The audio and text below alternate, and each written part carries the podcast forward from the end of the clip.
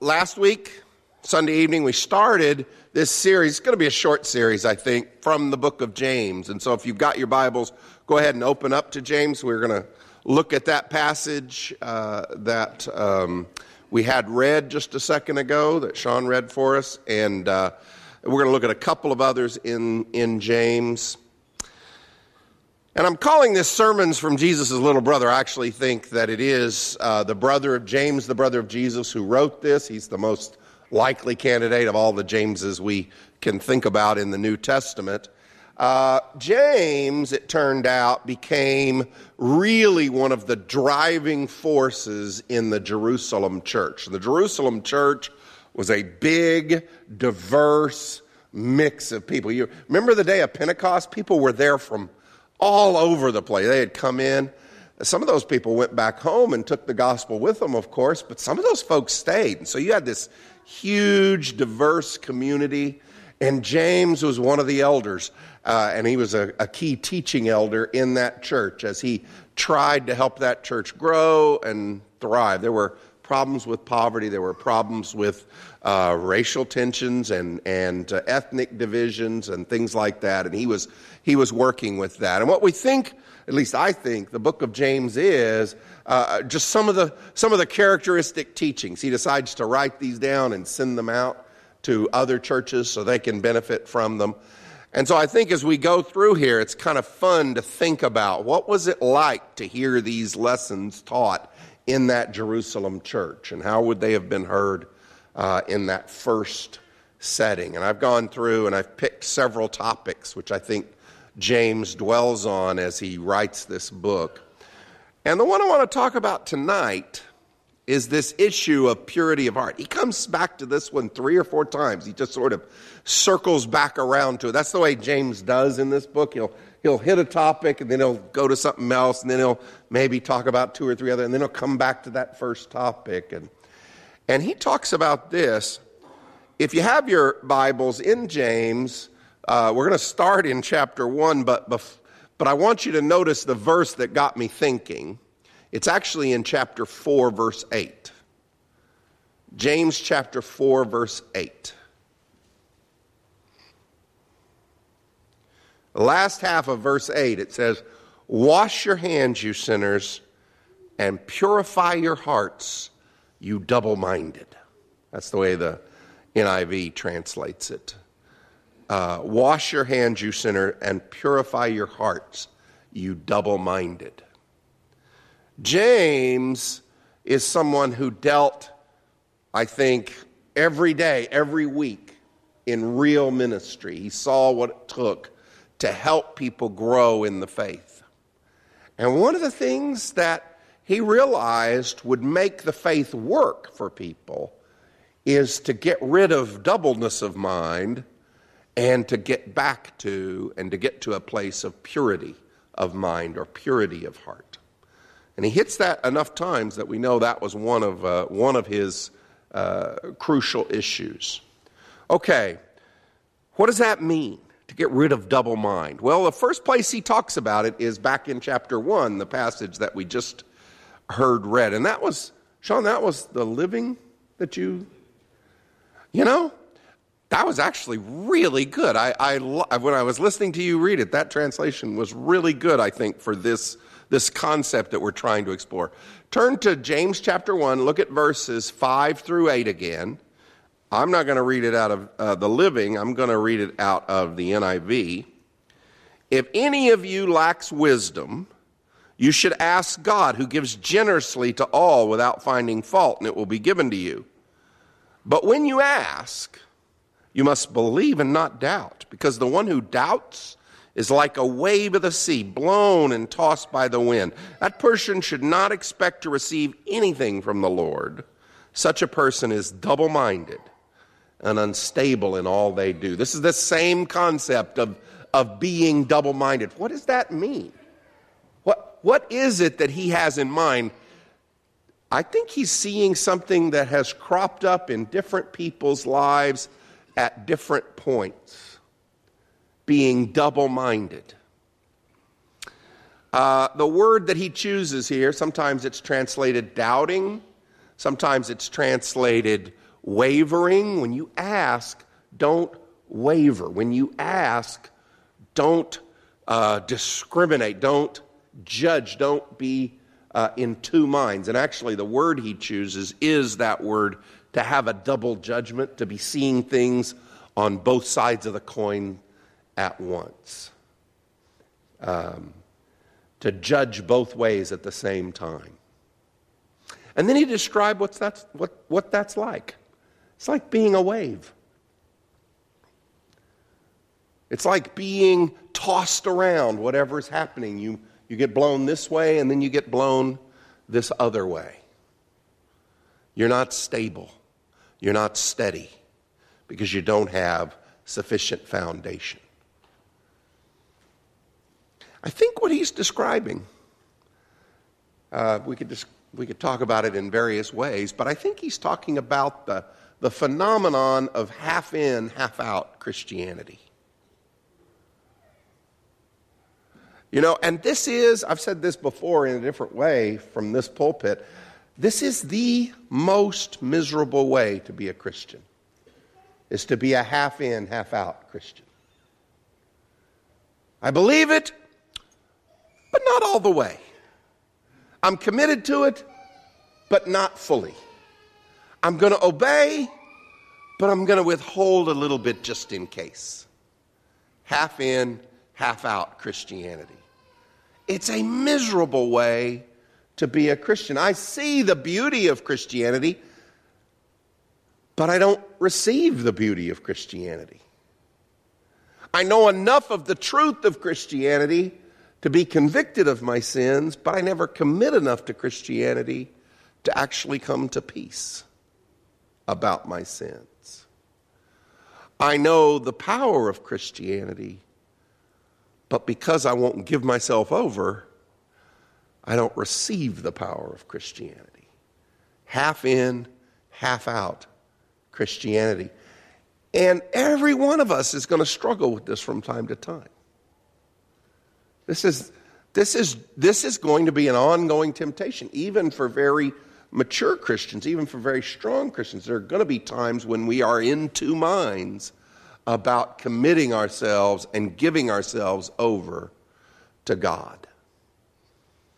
But if you want the peace, if you want the power, if you want the blessings, there's only one way to do it, James says go all the way. And as long as you are living in that halfway covenant, if you, as long as you are living halfway, trying to have a one foot in God's kingdom, and just in case, I'll just keep the other foot out here, in case it doesn't go well, I can, I can run when necessary. As long as that's going on, then you're not going to receive the full blessings and the full peace of what Christianity has to offer. Every one of us has to make that decision. Every one of us has to make that choice. Jesus invites us. We see him in his ministry inviting his own disciples who've you know know about him and, and, and have followed him. He says, Who do you really think I am? It's the turning point for Mark and Matthew and Luke. It's kind of a literary climax. Who do you think I am? A lot of people are saying all kinds of things about me, I know. Who do you think I am? And the disciples, sometimes through Peter, sometimes all of them together, we're sure it was a decision for the whole group, said, We think you're the Christ. We think you're the Son of God. What do you believe about Jesus? What do you believe about him? And how much are you willing to put your weight down on that belief?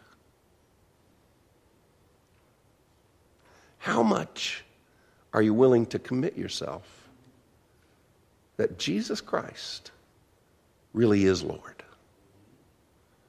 He really deserves for me to obey him in everything. How much? James has seen it again and again and again, we imagine, in the Jerusalem church, and we see it around us today, and we see it in our own lives. To the extent I hold myself back from fully putting my weight down, on the lordship of Jesus Christ. To that extent, I'm robbing myself of the full power of Christianity. James comes to this in a different way a little bit later in chapter 1. If you've got your Bibles, go ahead and look down at verse 13.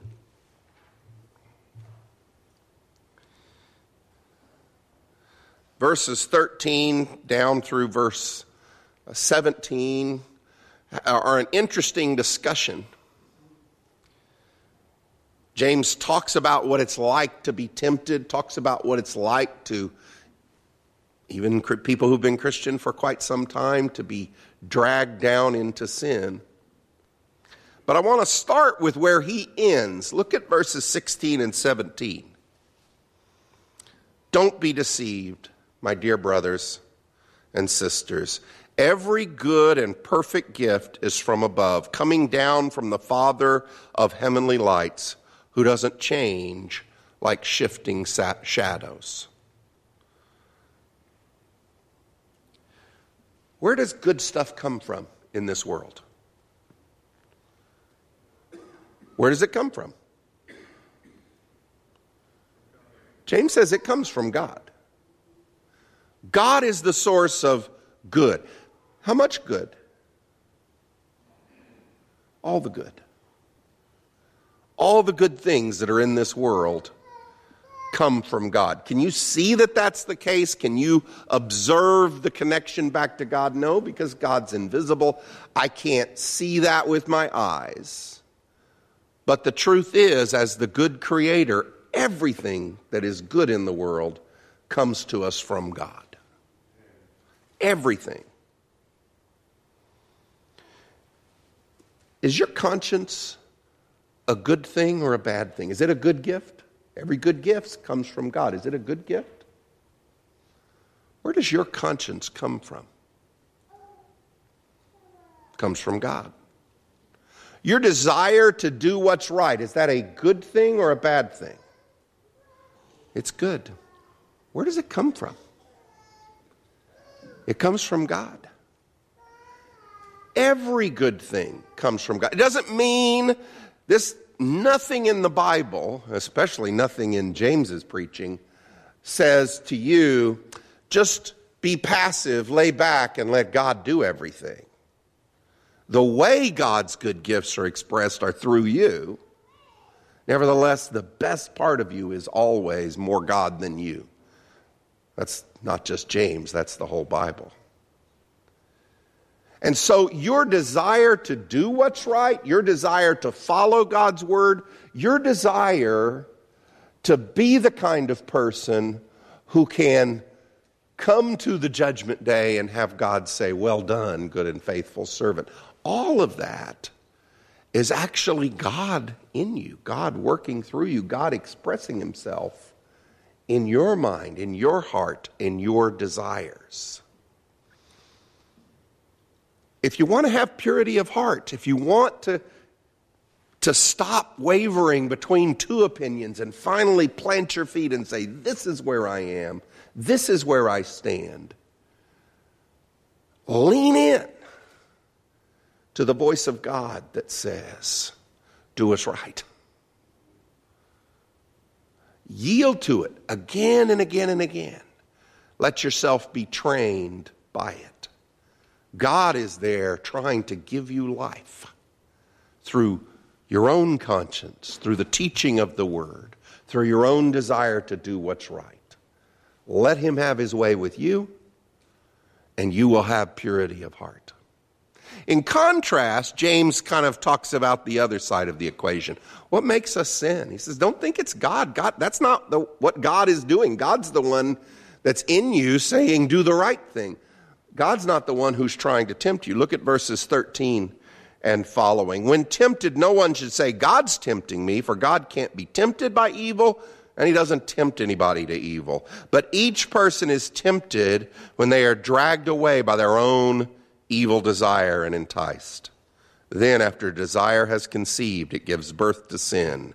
And sin, when it is full grown, gives birth to death. It's our own evil desires, James says, that leads us into sin, that leads us into these pitfalls again and again and again.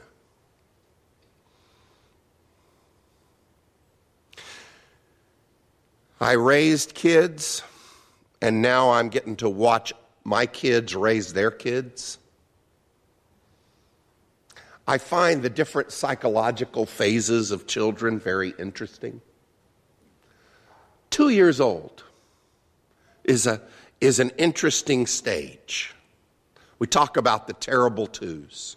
It actually starts before they're two, about 18 months and it goes until they're 18 years old. No, it, you know, it really is a phase. It, it lasts for a while. It's, it's first dawning on them that they are separate from their parents and they can actually say, no. And that becomes an addiction. It's funny to watch it, even when it's something they want. Having to say the words yes is painful. And they would, even desiring the ice cream, they'll say no. It's, it's, and then five year olds. It is a rare five year old who at some point doesn't threaten to run away from home. There's something about being that age that makes you just chafe under the need to submit to the authority of your parents. Who's keeping you safe? Who's, take, who's supplying your needs? Who is, who's protecting you from evils you still don't know enough to even know are evils out there? Dangers out there that would snuff out your life. Who's doing that? And yet, every, I did it. You probably did it. At some point, fantasize about running away from home and how sad they'll feel then. If you do run away from home, you're running away from everything that keeps you safe and alive and everything that gives you a chance to grow. I think we really misunderstand sin. James here is trying to get us to think about it the way it really looks. Our most sophisticated adult sins are about like five year olds threatening to run away from home. What's God? The source of everything good. If you really do rebel against him, your own desires saying, I don't want to submit, I don't want to do what he said, even though what he's telling you to do is actually the way you were meant to function as a human being, I just don't want to. If you run away from him, you're actually running away from the source of life. No wonder James says, you let that process reach full growth, what's it going to lead to? Death. What else could it possibly lead to but death?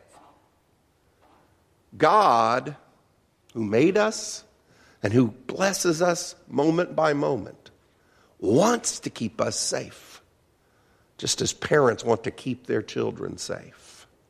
He wants to keep us where it's warm and where we have a chance to grow and develop. If we run away from Him, we are running towards our own destruction. James doesn't mince any words, he tries to help us understand. We need to purify our hearts. Those desires that lead us away from God are not going to help us. He comes, he circles back around to this theme. He actually touches on it a couple of other places, but he circles back around to this theme in chapter 4.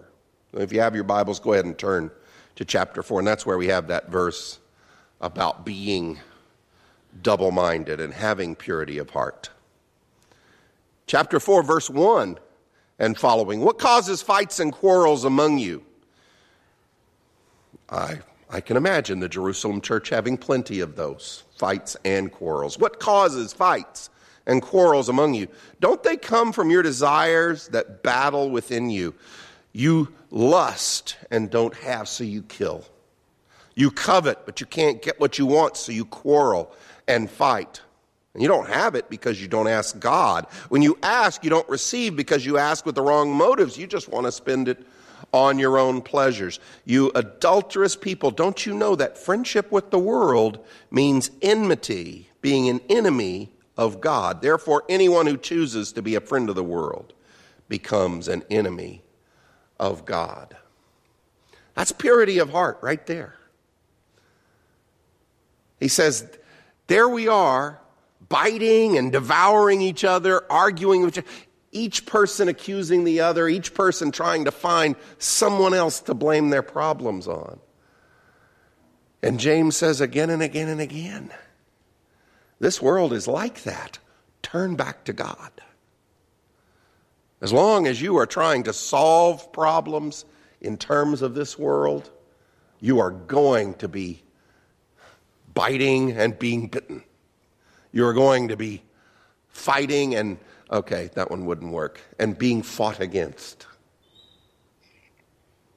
That's just going to happen.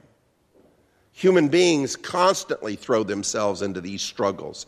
And we can really get caught up in these struggles and do things that really hurt people around us without even knowing it. And James says to this congregation that he's preaching to, and now that he's all the congregations that he's writing to, he says, It's because you're trying to have it two ways. Why can't I be friends with God and still follow the rules of the world? Why can't I do both?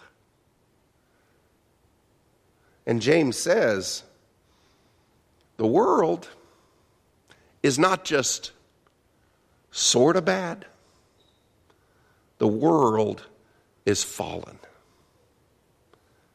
And God is here offering you the path of life. And the world is just inventing new ways of dying. It looks seductive, it looks attractive. It's certainly easier and less stressful to follow the path of the world, but it is the path that leads to death. James says, choose life. Choose God, the author of all that's good. Follow Him. And all the rest of these things, here he's quoting his older brother, I think. He's, he's channeling that idea. All the rest of these things that you worry about, you'll get what you need. He says, you know, we, we fight with each other because we don't have everything. And, and, and we don't have everything that we want, certainly.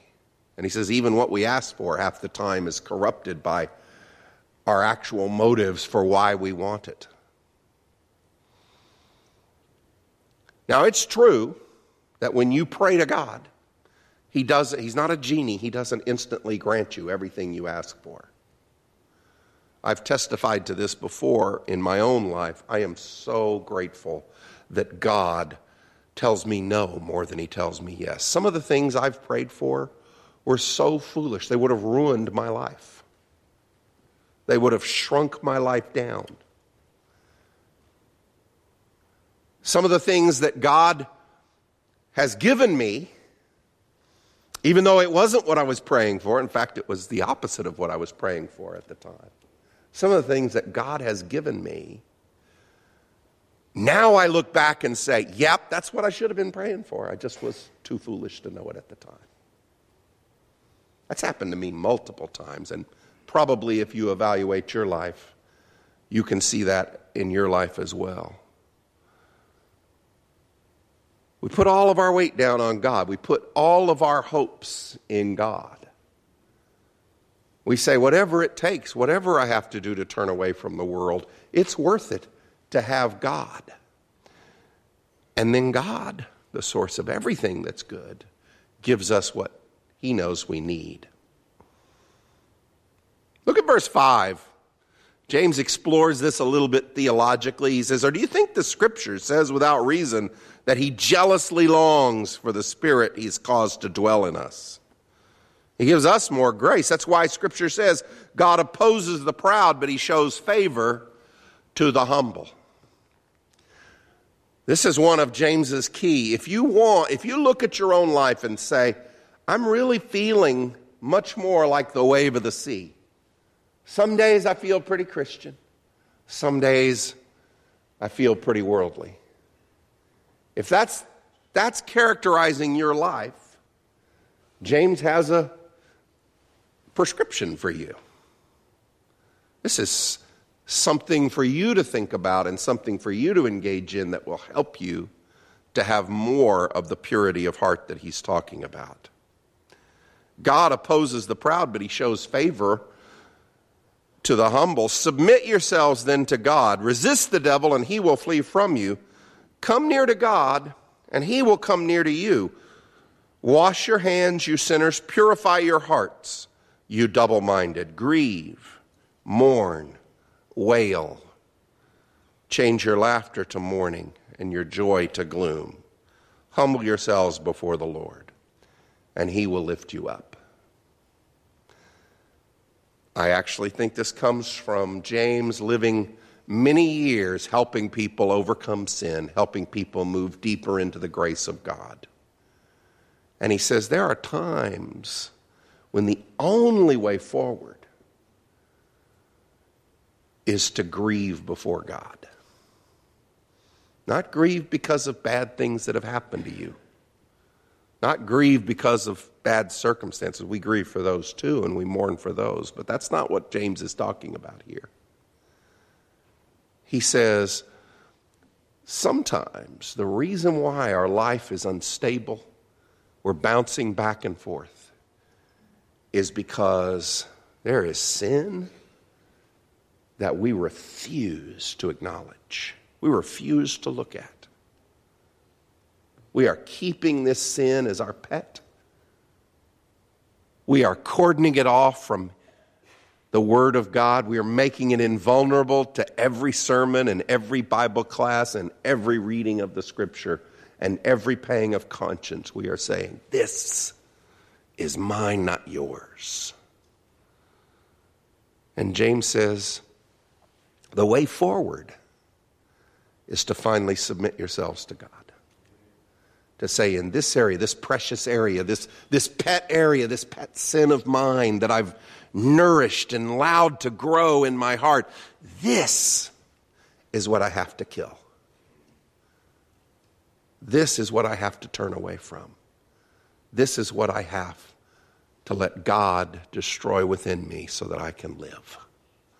Weep, wail let your laughter be turned into mourning. Sometimes that's what it takes in order to purify our hearts so that every good thing we depend on God. James doesn't say these things to make you sad. He says these things to make you joyful. But real joy, true joy, is not easy. Because we live in a fallen world that resists. And James says these things because he knows this is the way that I can put my full weight down on God. I can depend on what God wants to give me. And I can then receive the peace and power of the grace of Jesus Christ. It's an amazing thing that God has done. And week after week, Jeremy and I have the privilege of standing up and proclaiming this good news in one form or another. God, who should be your enemy, loves you so much that he sent his one and only Son so that you don't have to die. You can live. This is good news. If you need to respond to this good news tonight, if you want prayers or you want to ask for something from the church, or if you're ready to receive baptism, believing in Jesus, ready to confess his name, turn away from your sins, and have your sins washed away in the waters of baptism, if these are things that we can do for you, just come forward. Tell us what we can do while we stand and sing this next song.